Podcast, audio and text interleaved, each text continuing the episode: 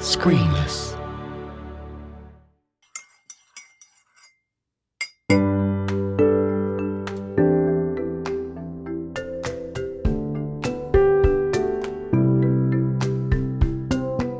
Hello, and welcome to another Creative Cuppa.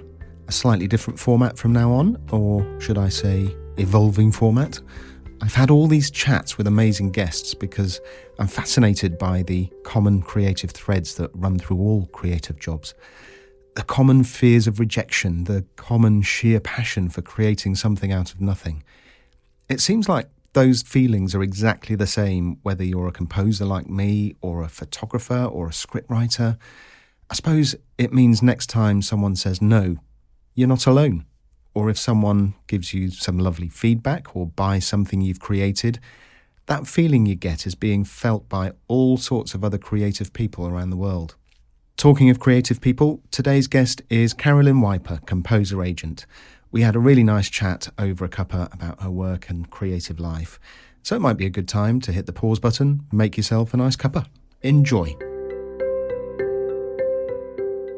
Carolyn Wiper, agent for composers, directors, and screenwriters. Welcome to Creative Cuppa. Thank you very much. You're very welcome. Uh, now, you joined forces with your husband back in the 80s to mm. form SMA Talent, your company. Yeah. But before that, you had a quite a varied career, mostly based around music. Yes. What What is it about music that attracted you in the first place to make it your career? I think it's just in my blood, in my DNA. I come from quite a musical family. Not, well, I say not performers. My grandmother was actually a dancer on the stage. Oh, wow. Uh, way back when, yeah. And sort of variety in the good old days of variety. And I've, I've just always been around theatre, music, drama, and starting off, what do I want to do? Don't know, but something in show business. Got a mm. job as a secretary which is what girls did in those days. uh, somebody had to do their typing for them. And um, that sort of got me into the business and stayed, you know, loved it and um, worked my way up through various companies, met very, lots of lovely people along the way. And, you know, as it, as it goes, you know, you get introduced to people, you change jobs, you go up in the world. Um, and then when I met my husband through um, through the business, uh, it's Olaf, Olaf Wiper, we carried on sort of working for other people in the business, um, sometimes together and latterly not because it was a little bit sort of cheesy. And then um, he decided he wanted to leave the the big companies and uh, do stuff on his own. And I thought, well, let's let's give it a go to do it together. Was there a kind of a catalyst moment where you thought, yes, being an agent is the thing? Not really. We were more on the marketing side of things. Then we had a sort of marketing consultancy, and um, one of the first jobs we did was um, the Walker Brothers when they reformed, oh, wow. and uh, they had no regrets. And through contacts of um, and history uh, with us, they actually, or Scott in particular, wanted uh, Olaf to work on the campaign. So that sort of that's where our work was taking us. And then one day we got a phone call from Mike Moran. I don't know if you're aware of Mike. Uh, that name rings a bell. A lot of people know him because he had a hit with uh, Eurovision. Uh, oh, wow. With uh, Lynsey de Paul called Rock Bottom. Uh, well, long, long, long, long time ago. Yeah. And um, he was also played with Queen a lot and recorded with Queen, and he produced Freddie. He right. produced Barcelona, composed it, and conducted it when they did live shows, da da da da. And we'd both known Mike for donkey's years and hired him as a musician. And he phoned up one day and he said, Can you help me? He said, I'm about to turn 40, my partner's pregnant, and my accountant's dropped dead. And he said, wow. I can handle being 40, I can handle being a dad, but I have no idea about yeah. my business. Um, can you help me? Will you manage me? So we thought, yeah, why not? You know, it's easy. He's a musician. But little did we know that he was also a film composer. That got us into that side of things. And then a queue started forming to, to our door of musicians that we knew that weren't represented yeah. or were represented by agents, actors who didn't know the first thing about music. I'm generalizing here. Yeah. And one thing led to another. And then um, I decided that I wanted to concentrate on uh, on the music side that was a long time ago now, and sort of slowly built up the business. Well, quickly actually built up the business because nobody was doing what we were doing. Yes. Well, I was going to say that, you know, clearly you were doing something that attracted the attention of all those people. Yeah.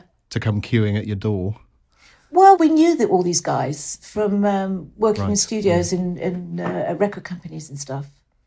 And uh, it was exciting. It was new. And personally, I loved film. So it wasn't a hardship. It was lovely to get into that world. That's amazing.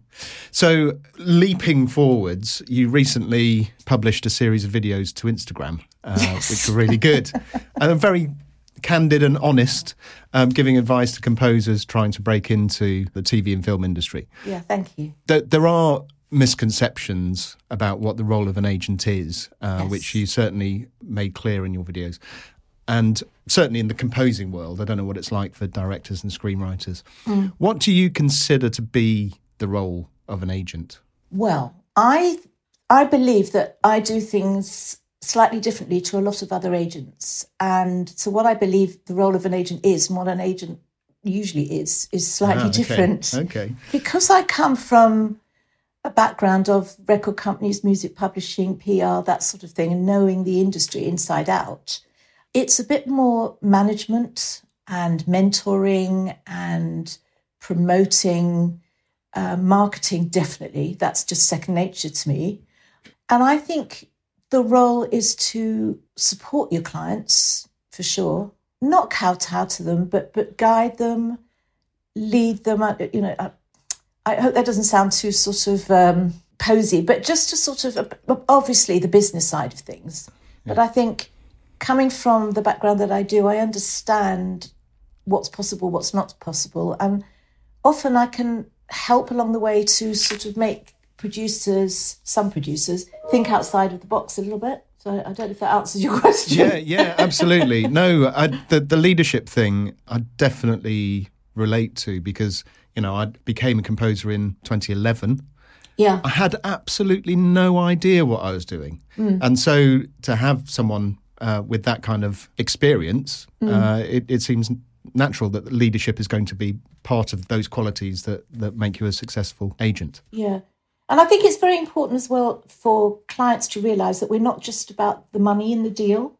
Mm. Um, and I get the impression that a lot of agents, that's really all they're interested in. Yes, of course, it's a business, it's show business, and we have a business yeah. and we've yeah. got to earn money. But, you know, we, we take um, I keep saying we, it's me because I just do the music side. I take a sort of um, see the big picture, and it might take a while to get from A to B, but it's what you do along the way to get there, mm. and making yeah. friends and being transparent.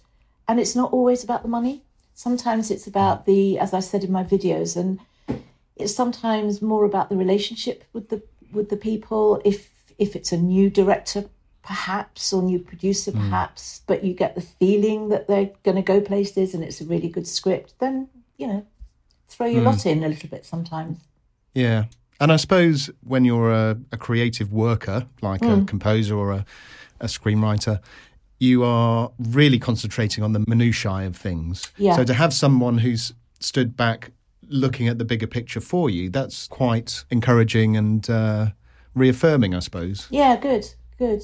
Well, sometimes, you know, as you say, you look at the minutiae as a creative person, and sometimes I have to say to a composer, whoa, whoa, whoa, whoa, whoa, look, you're getting paid X for this. Why would you want to spend X plus Y? Yeah. Because at the end of the day, it's going to be seen, I don't know, some funny old channel, um, perhaps not too many people. The, the, the music, nine times out of 10, is so uh, mixed in low on the track. Yeah, yeah. You know, come on. They're the dreamers. They're the dreamers. I know, I know. But you have to um, take it in a nice way. So yes, because you, you, don't want to destroy uh, those creative juices. um, so my kind of co-producing partner in crime on podcast, Dan Watts, and I had mm. um, composer Ian Arbour as a guest last year on our podcast, making a soundtrack. Oh, did you? Oh, lovely, Ian. And he and Dave Rowntree, also yeah. part of your roster, uh, yeah. composed the soundtrack to the BBC drama The Capture, which yeah. is exciting and terrifying in isn't equal it measure. Brilliant. It's so, it's so believable, soundtrack. isn't it? Uh, yes, yeah.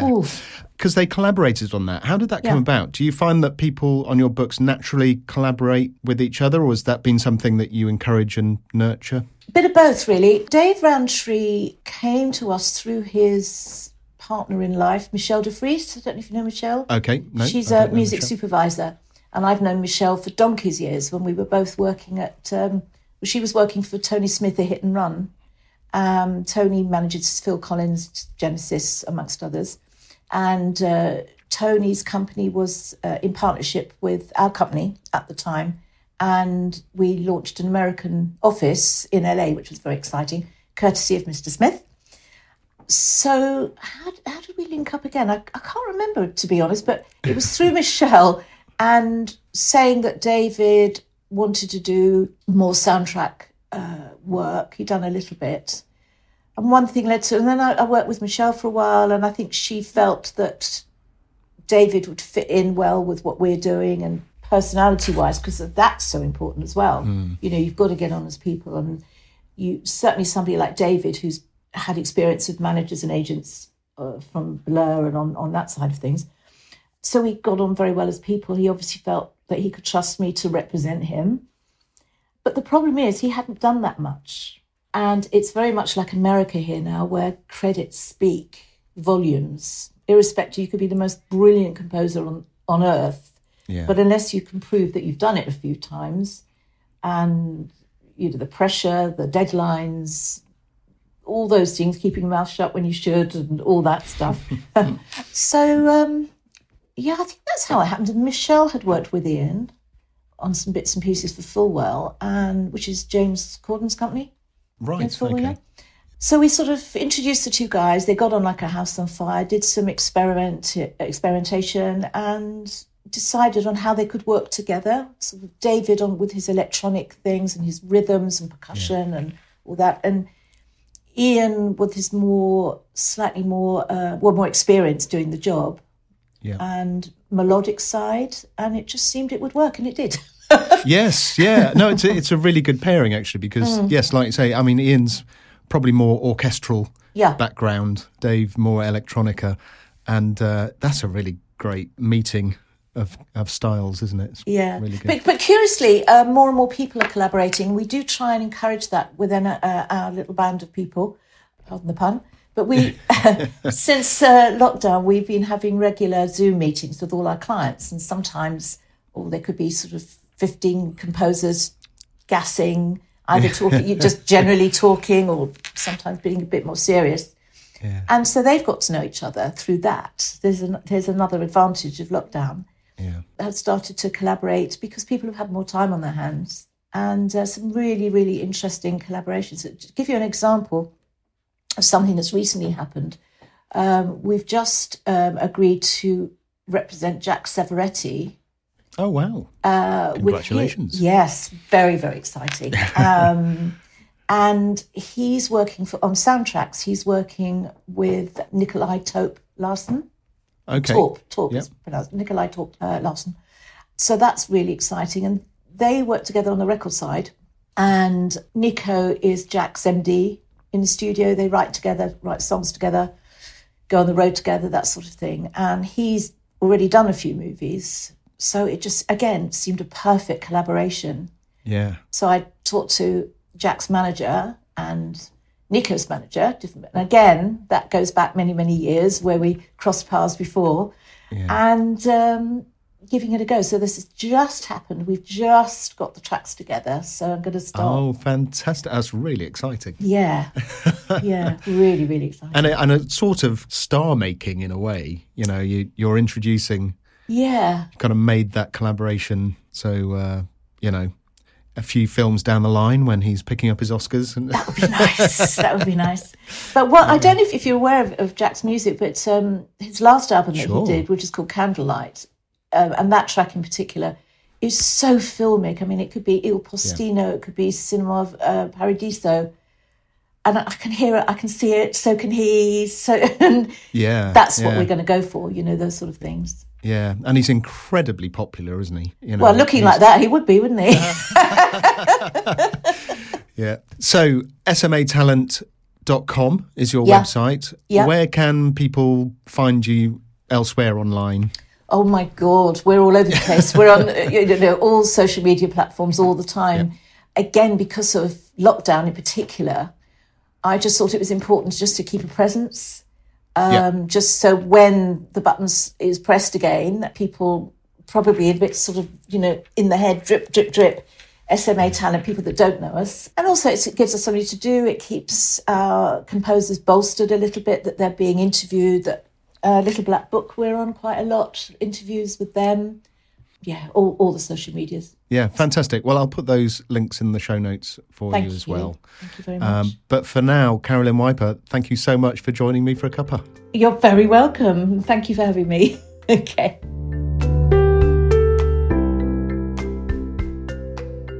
Thanks again to Carolyn for joining me, and thank you, dear listeners. What's the uh, what's the collective noun for creative cuppa listeners? Teas and coffees, mugs. Mm, bit rude.